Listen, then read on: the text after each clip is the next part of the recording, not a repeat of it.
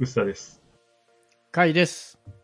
先日、ワクチンの話をしたんですけど、打ってきました、2回目。モデルナワクチンの2回目。はい。コロナのワクチンって、2回目の反応の方が強く出るっていろいろ評判だったんですけど、はい。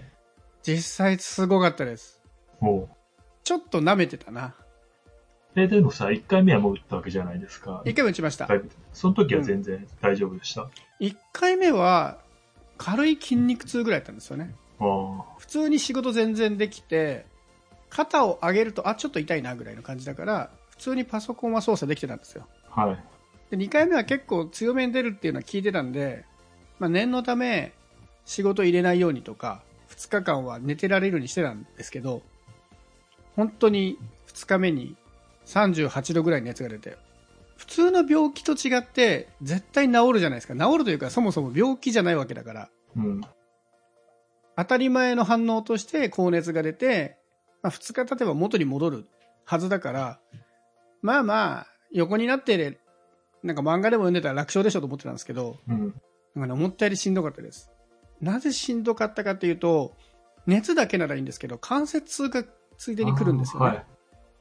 でそれがねなんか2つ合わさることで結構つらみが増してきていて。寝られはしない感じですか？油断しててねあの、うん。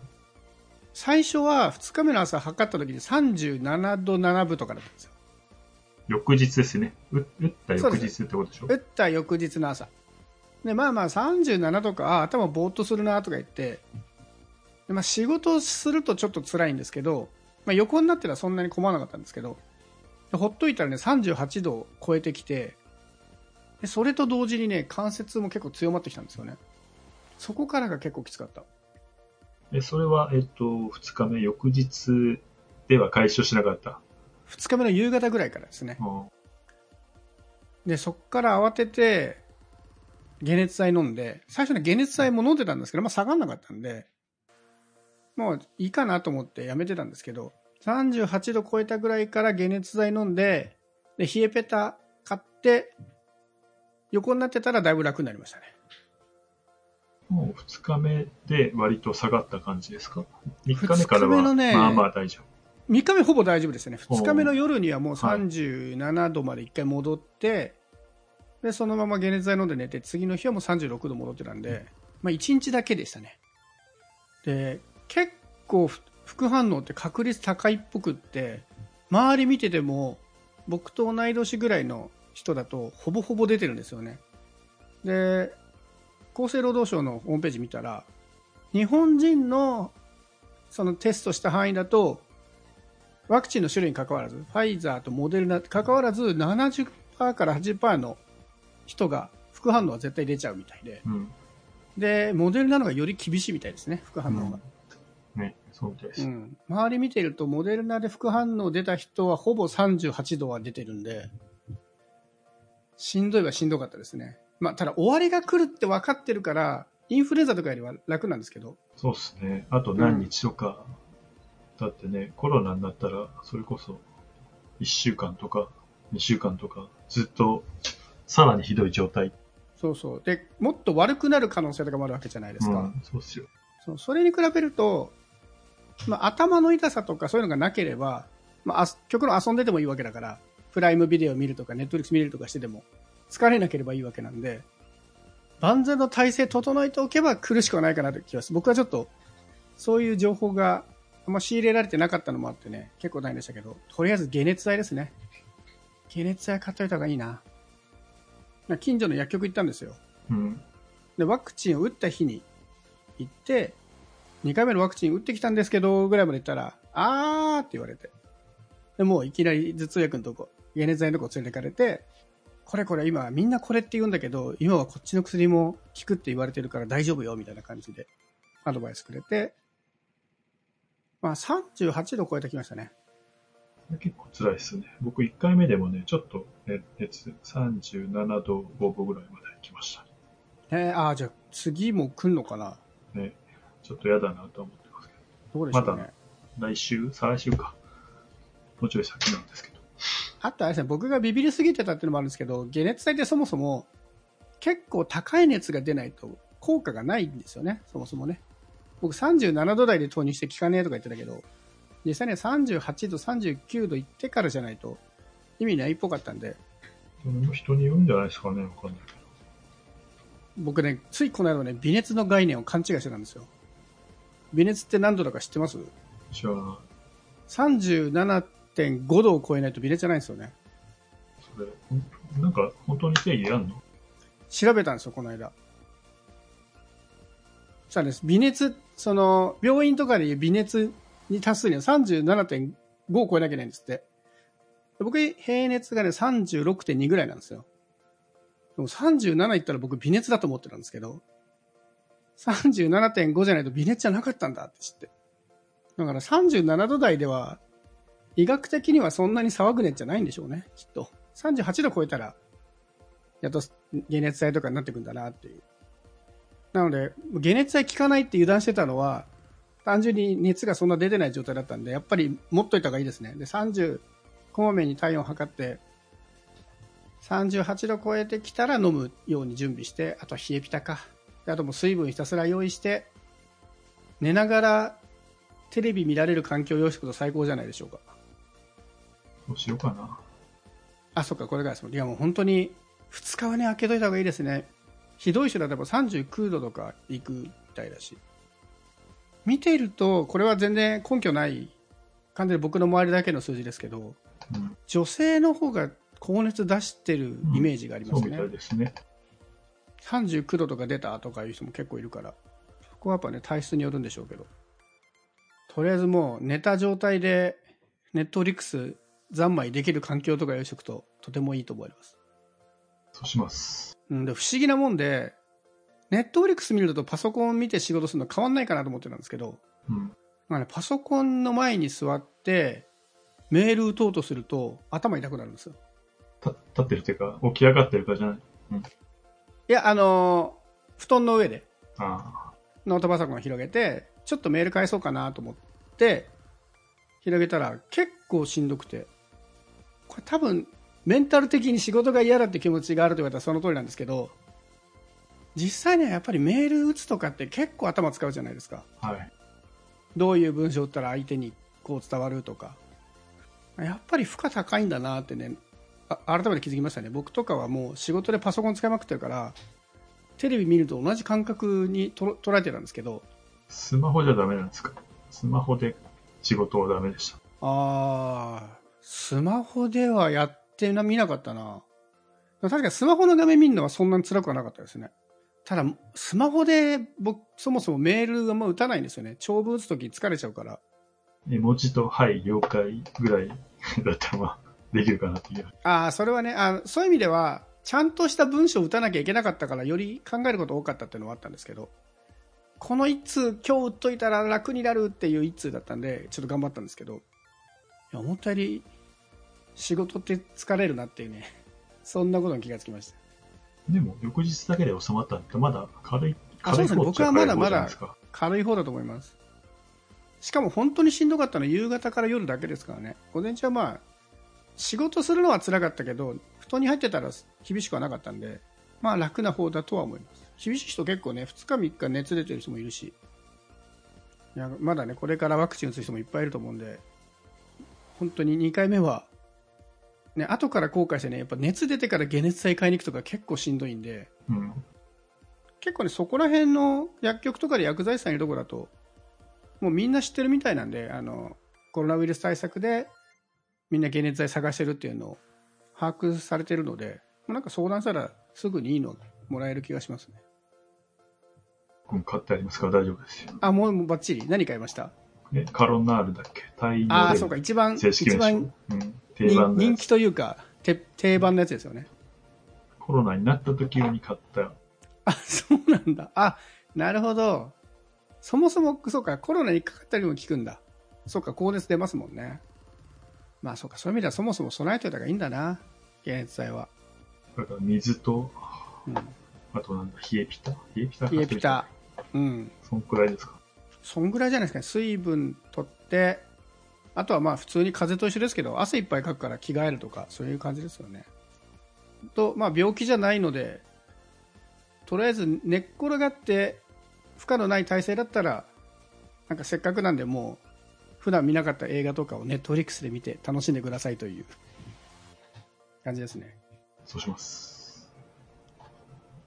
まあでもこれでかからなくなるわけではないんですよね。そこが悩ましいんだよな。まあ一応、なんだろうな、おそらく死なないであろうっていう、そうですよね。ね。結局のと半ころ。年一年ぐらいは多分、あの、かかっても、まあ大丈夫でしょうっていうと、まあかかり、間違いなくかかりにくくなるでしょうっていう。うん、かかっても発症しない確率が90何パーセントということですもんね。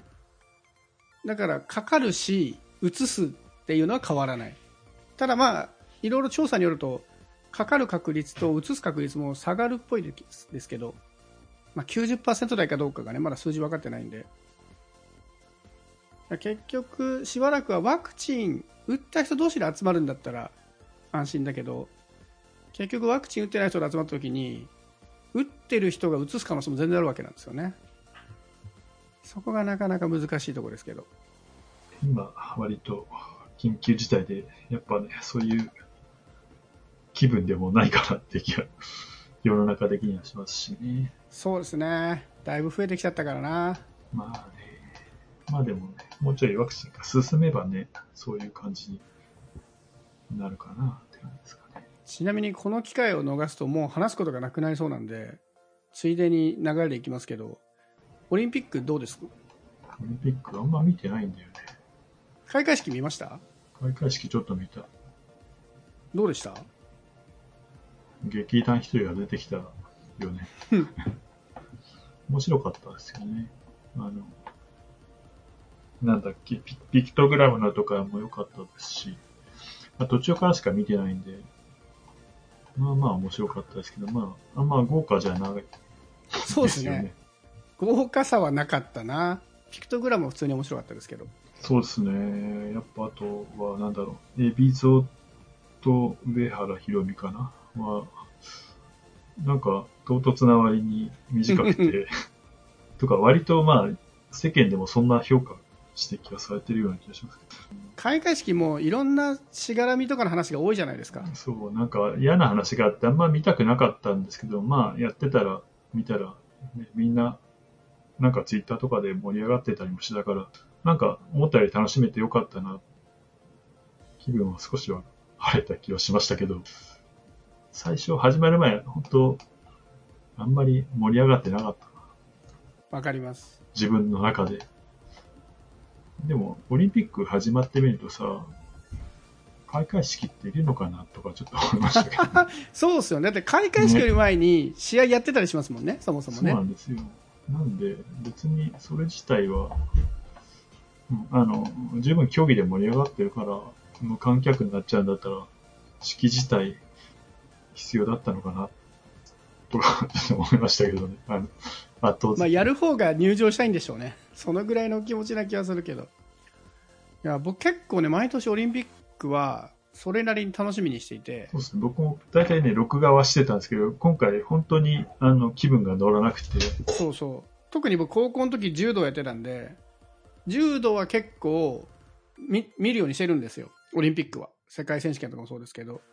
もう今回すごい金メダルラッシュなんだけど全然気が乗らなくてでまあこういうご時世だからってもあるんですけど多分僕の中で2つ理由を考えて一つはねこれ全然オリンピック悪くないんですけど僕のライフスタイルが変わってしまってもう朝の情報番組見なくなったんですよ最近。あのワイドショーとかが一時期もう芸能人の不倫とかしかやってないみたいな時期あったじゃないですか数年前とか。最近だいぶ落ち着いたけど。うん、まあ今もそうなんじゃないの？今もそうなのかな？そう見なくなってるから分かんないんですけど毎日毎日なんか芸能人が誰と不倫したとかもういいわと思って朝の情報番組みんなやめちゃったんですよね。はい。でそうすると普通だとこう毎朝こうオリンピックの情報とかやってくれてるじゃないですか。今やってるのかは知らないんだけどなんか見どころはこの選手ですとか。そういうのが一切前情報がなくなっちゃったんでちょっと興味持つところがなくなったっていうのととはいえいつもだったら自分からちゃんと調べたんですけどやっぱちょっとそのモチベーションはなくなってますね。この雰囲気において。わざわざ自分で柔道のオリンピック選手を調べようかなっていう気に全然なれなかったっていうオリンピックに対して。まあ、柔道ちょっとやってれば、つけておくぐらいで、まあでも、なんとなく強い選手というか、日本の選手は把握はしてるつもりなので、まあ、でも知らない人もちゃんとか、なんかすごいメダルラッシュって、逆になんか尊くないというか、そうですね。なんか、もともと、ほら、開催地は強いって言うじゃないですか。で、それはなんか、実際開催地なんで分かるなってちょっと思って、うんね、だってコンディションとか全然崩さずに行けるわけじゃないですか。で、まあ、コロナの影響もちょっとあるとはいえ、もしコロナがなかったとしても、いつも住んでるところから、電車かバスに乗って行けばいいみたいな。まあ、車で行くんでしょうけど、普通は。それとやっぱね、わざわざ旅行してきて、気候の違うところでやるんだと、やっぱ本拠地の方が強いよなっていうのは、まあ、思いましたけど、それにしても盛り上が僕は盛り上がらないなっていうね、完全に僕都合です。あと、この間土日かなちょっと街を歩いてたら、やっぱ人全然いないんですよね。当たり前な、いいことなんですけど。うん。で、せっかくオリンピック本国でやってるのに、すごい遠いオリンピックな感じがしていて、今回は。5年前のオリンピックよりも距離が遠い感じがするんですよね。で、これ、だからないものねだりなんですけど、せっかくやっぱ本国だから、なんかそこら中でね、みんなテレビつけて、わーわー盛り上がって、外国人いるオリンピック見てみたかったなっていうのは、ちょっとありますね。まそこの寂しさなのかな。もうでも、あと2週間と、1週間？もうちょっとで終わっちゃいますもんね、オリンピックも。そうですね。うん、4日まですごい。すごい人生の思い出にはトータルでは残るんですけど、オリンピックそのものとしてはすごい記憶に残んなそうな気がしました、今回は。まあでもなんか、無観客でやってよかったんじゃないかなって気がしますね。まあ、それは本当思いますね。もうちょっと早く無観客にして、無観客で面白い開会式やってほしかったですけどね。そうですまあね。今更なんだけど、それは。まあなんか、そうなんだよね。なんか割とたられば的なものが多くて、うん、そうなんですよね。だから、あんまたられば言ってもね、しょうがないから。とはいえね、もう数十年間もう語れないから、こんな話。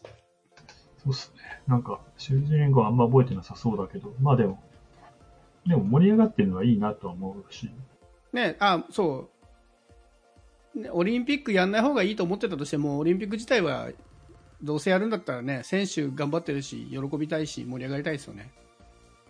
うん、そこはまあ別だと思うんで。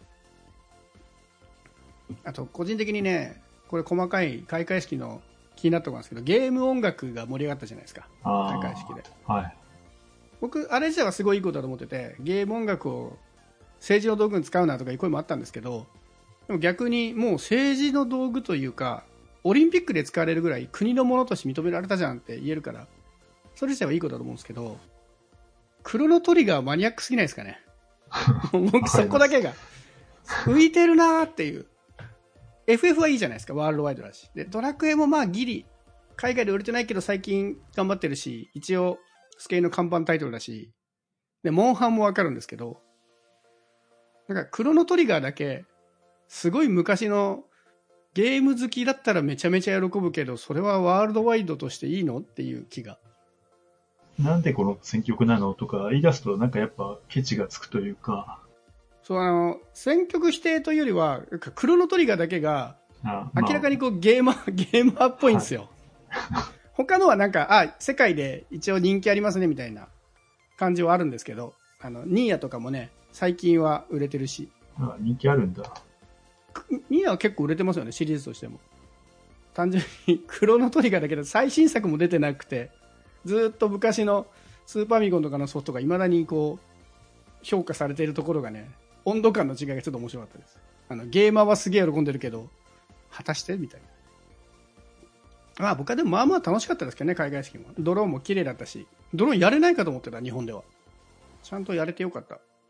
前日ぐらいに、うん、情報出てましたね。出てましたね。僕それ全然知らなかったんだけど、結構ほら、ドローンの規制が厳しくなってるじゃないですか、日本は。だからあんまり、海外とかでもドローンでああいうのって当たり前にやってるのに、日本見れないのかなと思ったらオリンピックでやってくれたんで、なんかあれですよね、免許申請かなんかがもう事前に出て、ツイッターとかですげえってなってて、い やなまあ、まあ、やるだろうなっていう。うんありましたあ、実際でもあそこでやってくれたっていうことが、ああ、じゃあもう日本でドローンとかどんどんやっていいんだっていう、あもちろんきちんとね、あの了解取った上でですけど。なんか今回が最後になるとか、そんなような話見ましたけど、え、ね、そうなの？え、それは。もったないな。なんかそんなようなの見た。